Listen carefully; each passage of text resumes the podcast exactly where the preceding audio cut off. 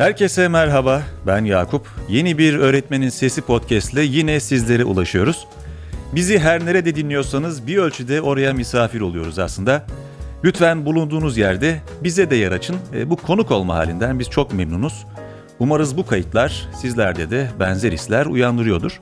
Bugün nasıl öğretmen olunur sorusuna odaklanıp öğretmenlik mesleğinin karşılaştığı kalıplara, mesleğin itibarına, bu anlamda pandemi sürecinin etkilerine ve başka pek çok konuya döneceğiz yüzümüzü. Bu yayın için çok değerli iki konuğum var. Öğretmen Ağı Değişim Elçilerinden Havva Alaşa ve Hasan Dirik bugün bizlerle olacak. Sözü hiç uzatmadan yayına geçiyorum. Siz de yerinizi aldıysanız başlıyoruz. Havva Hocam, Hasan Hocam hoş geldiniz. Hoş bulduk. Merhaba, hoş bulduk. Nasılsınız görüşmeyeli? En son böyle o öğretmen ağının gelenekselleşen yaz buluşmasında bir araya gelmiştik. Orada karşılaşmıştık. O zamandan bu yana her şey yolundadır umarım. Her şey gayet iyi. Yaz tatiline girdi öğretmen olarak. Hiçbir sıkıntı yok. Gayet zinde olarak yaz tatiline başladım ben. Kişisel olarak öyle söyleyeyim. Süper. Havva Hocam sende ne var ne yok? Yaz buluşmasıyla birlikte tatile başladık biz tabii ki. Enerjik bir başlayış oldu bizimki de. Keyifler gayet güzel. Yeni yıl hazırlıklar başladı bile. Şahane. Bu yaz tatili umarım bu zorlu geçen dönemin, senenin yorgunluğunu atmak için sizler için önemli bir fırsat olur. Daha doğrusu hepimiz için bu tatil, önümüzde planladığımız tatiller böyle bir fırsat doğurur bizlere. Peki yavaştan sorulara geçelim. Bu sene sevgili iletişim ekibimiz çarpıcı bir şeyden bahsetmişti. 2020 yılında internette en çok aranan sorulardan birinin nasıl öğretmen olunur sorusu olduğunu söylemişlerdi. Nedenini düşününce her şey yerli yerine oturuyor aslında bir ölçüde. Çünkü uzaktan eğitim sürecinde binlerce, milyonlarca insan öğretmenlik mesleğinin gerektirdiği becerileri ve yetkinlikleri merak etti. Çünkü roller değişti. O ebeveyn, anne baba rolünden çıkıp bir ölçüde öğretmen rolüne bürünmek durumunda kaldılar. Sizin bu süreçte öğretmenliğe bakış açınız değişti mi? Özellikle bunu, bu mesleği yapan, bu mesleğin bir profesyoneli olarak nasıl değerlendirdiğinizi merak ediyorum. Böyle bir değişim oldu mu? Değiştiyse nasıl gerçekleşti? Bunu merak ediyorum. Hasan Hocam sizle başlayalım. Ne dersiniz? Tabii ki zaten değişmedi desek yanı olur. Bildiğiniz gibi aslında eğitim fakültesinde bizi dinleyen öğretmenler, öğretmen adayları da bilecektir. 3 temel becerimiz vardır.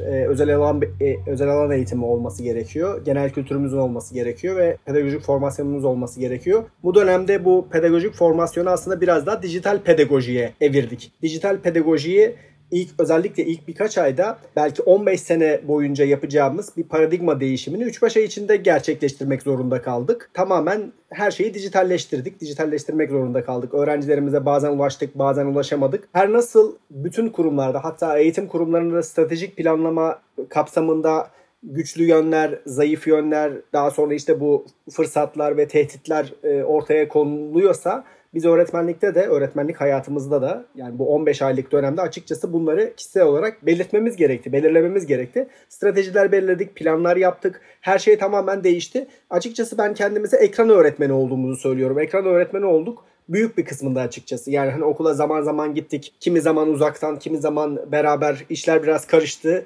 Çocuklar da neye uğradığını şaşırdı. Burada aslında öğretmenlerin dışında çocuklara da büyük iş düştü. Çünkü kısım bazı okullar, bazı kademeler 8.30'dan akşam saat 10'lara kadar neredeyse ekran başında kaldılar çocuklar da. Burada tabii öğretmenin rolü bilgiyi aktarandan daha çok çocukları ekran başında tutan, onları daha iyi motive edebilen bir role doğru evrildi. Yani aslında bizim canımız öğretmen ağında da olduğu gibi aslında onların yaptıkları gibi kolaylaştırıcılar olduk ve aslında bir çeşit öğrencileri tutabilmek için şovmenlere de dönüştük. Bu anlamda çok büyük değişimler hissediyorum açıkçası kendimde.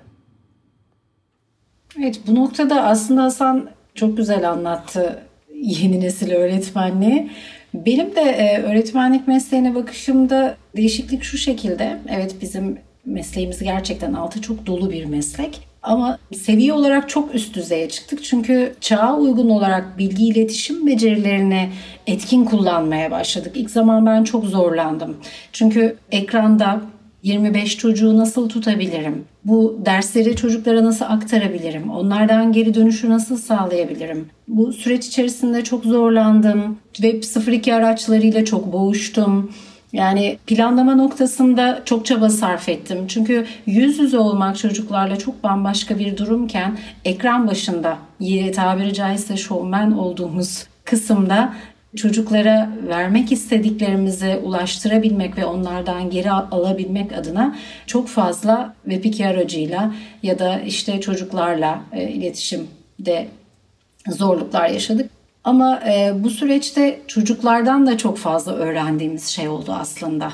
Yani onların da geri dönüşleriyle birlikte öğretmenlik öyle dolu bir meslek ki dedim size başta. Biz bunu çocuklarla beraber doldurduk. Onlarla birlikte ekranı daha kolay açtık, onlara daha kolay ulaştık. Tabii rollerimiz çok fazla değişti ama başardık.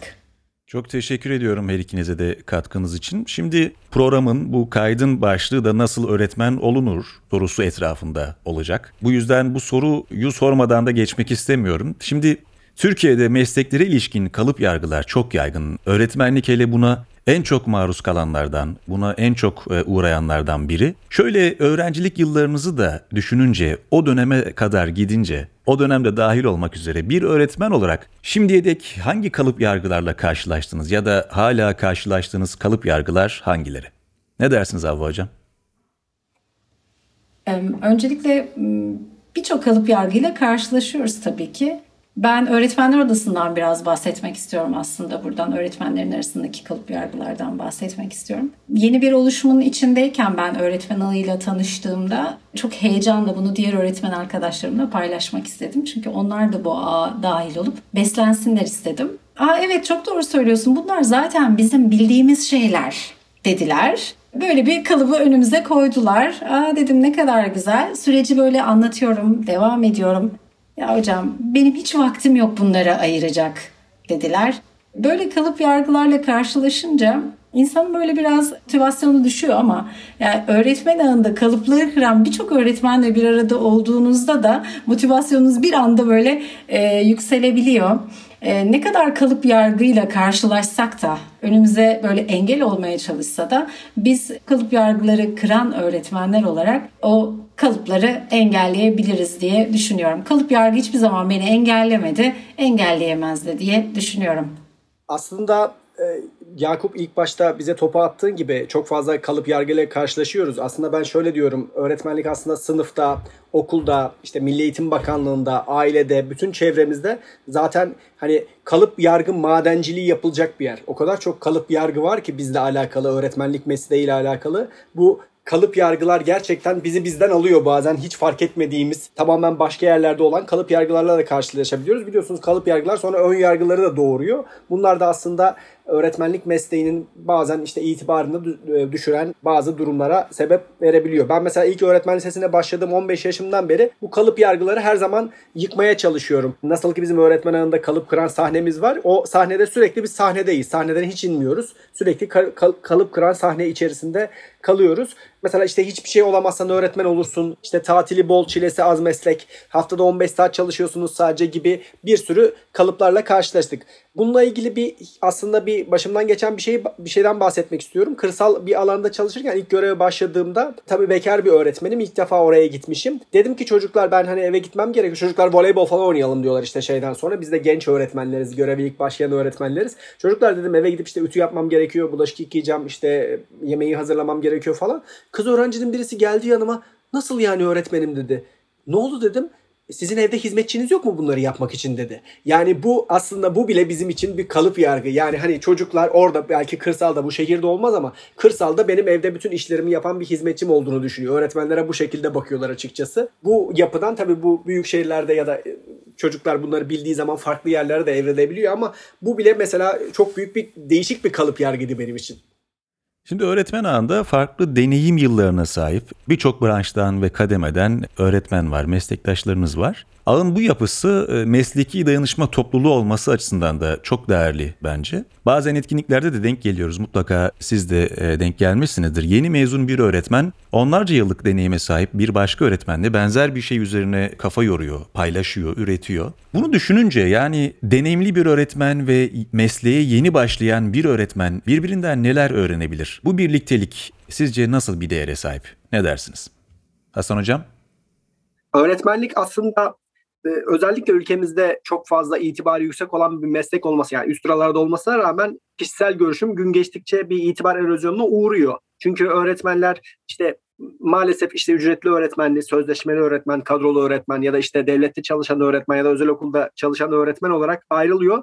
Bununla birlikte aslında az önce bahsettiğim gibi bu kalıp yargılardan bir tanesi de işte tecrübeli öğretmen ve işte göreve yeni başlamış öğretmen arasında da olabiliyor. Yani kendi mesleğimiz içinde de olabiliyor. Eğitim fakültesinden yeni mezun olmuş bir öğretmenken yine bir hikayemi anlatayım. İlk olarak sözleşmeli olarak başladığımda İngilizce öğretmeniyim aynı zamanda. Okulda da o zamanki TEOK'ta herhangi bir İngilizce ile ilgili soru sorulmuyordu. Aynı zamanda sözleşmeli öğretmenim. Müdür de bir toplantı yapacaktı. İşte hocam senin katılmana gerek yok dedi bana toplantıya. Çünkü TEOK'ta İngilizce ile ilgili soru sorulmuyor. Sen de sözleşmeli öğretmensin. Bu benim için çok büyük bir yıkım olmuştu açıkçası. Belki şu anda olsan toplantıya katılmamak bazı öğretmenler için güzel gelebilecek bir şeyken toplantıya katılmamak, yani benim görüşlerime önem verilmemesini hissetmem benim için çok kötü olmuştu. O yüzden o zamandan beri 16. yılını bitirip 17. yılına başlamış bir öğretmen olarak yeni başlayan her öğretmene bu konuda destek vermeye çalışıyorum açıkçası. Yani onlardan bir sürü şey alıyoruz, bir sürü şey alabiliriz. Yeni metotlar, yeni yöntemler, hatta bu son dönemde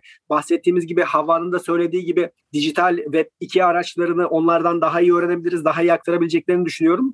Bunu ancak işte hem yeni öğretmen hem deneyimli öğretmenin bu konuda biraz daha hoşgörülü davranması gerekiyor. Yeni başlayan öğretmenin deneyimli öğretmenden deneyimlerini almak için istekli olması, aynı şekilde deneyimli öğretmenin de genç öğretmene ya hocam bunlarla uğraşmayalım dememesi gerekiyor açıkçası.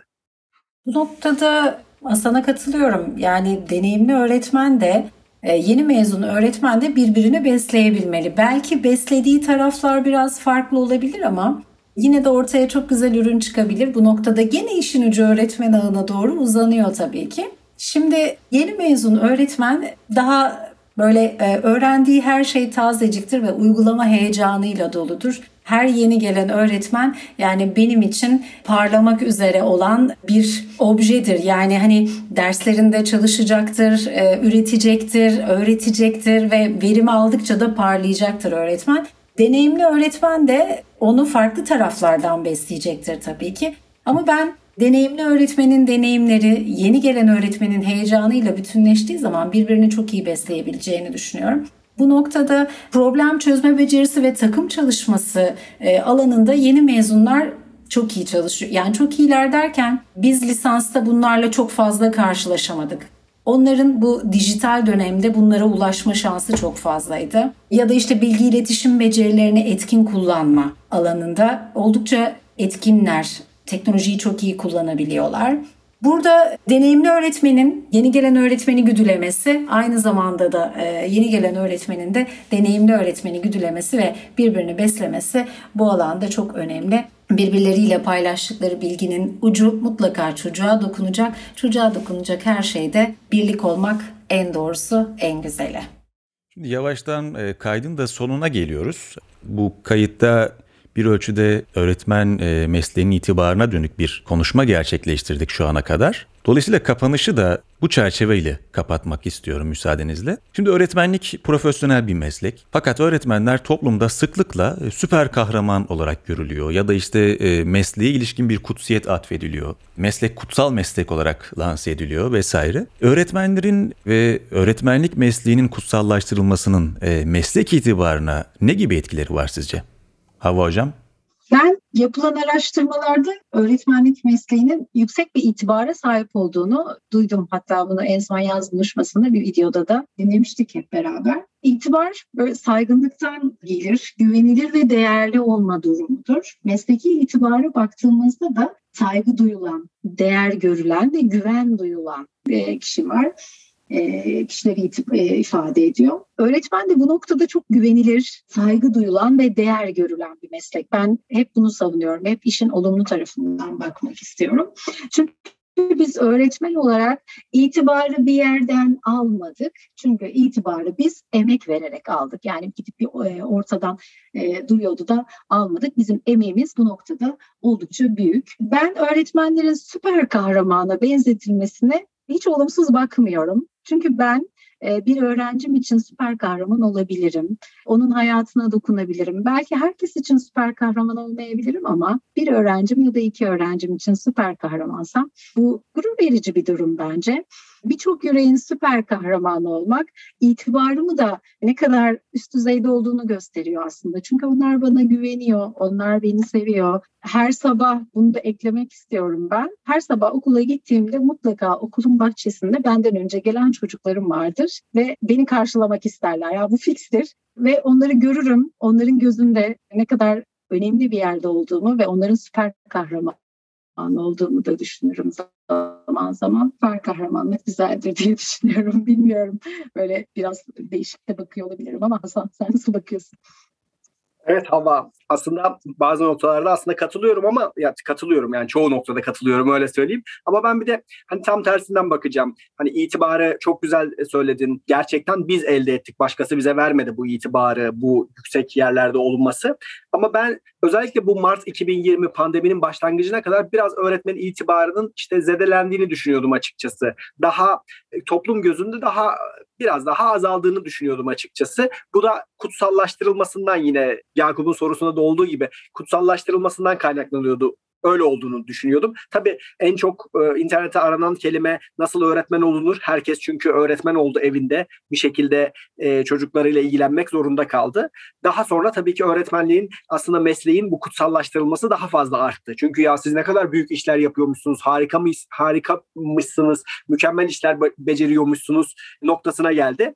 Açıkçası ben de hani senin sınıf öğretmeni olduğunu biliyorum. Biraz daha küçük yaş gruplarında bu kutsallaştırılması ya da süper kahraman olarak görülmesi çocuklar tarafından daha çok fazla oluyor ama ben lisede görev yapan bir öğretmen olarak bu kutsallaştırmanın ya da işte süper kahraman olarak görülmenin aslında çok da fazla olmadığını düşünüyorum ve aslında biraz da öğretmenin omzuna daha fazla yük olduğunu düşünenlerdenim. Bununla ilgili de bir tane hikayem var.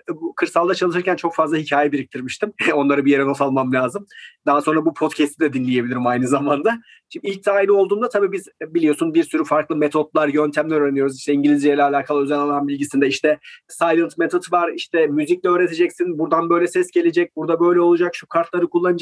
Bir sürü şeyler öğrendik. Biz donanımlı öğretmen olarak bir ilin, bir ilçesinin, bir köyüne gittim ben. İlk öğrencilerle karşılaştım. Çok affedersiniz, ilk başta çocuğun akan burnunu silmekle başlayacağımı hiç düşünmezdim mesela ben.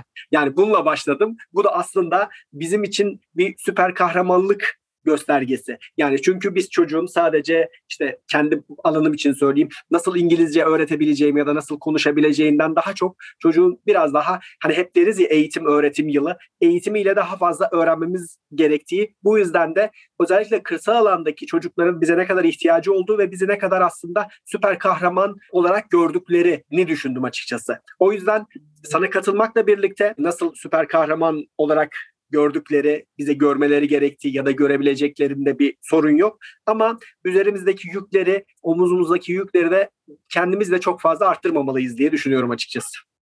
Burada sana da bir ekleme yapmak istiyorum. Tess Gerritsen'in bir sözüyle itibarı tamamlayayım. İtibar kırılgan bir şeydir. İnce bir çatlak onu paramparça eder. Burada öğretmenin mücadelesi o ince çatlağı bile oluşturmamak, ona engel olmaktır. İtibarımızı bu noktada biz güçlü tutabiliriz, biz emek vererek yapabiliriz demek istiyorum.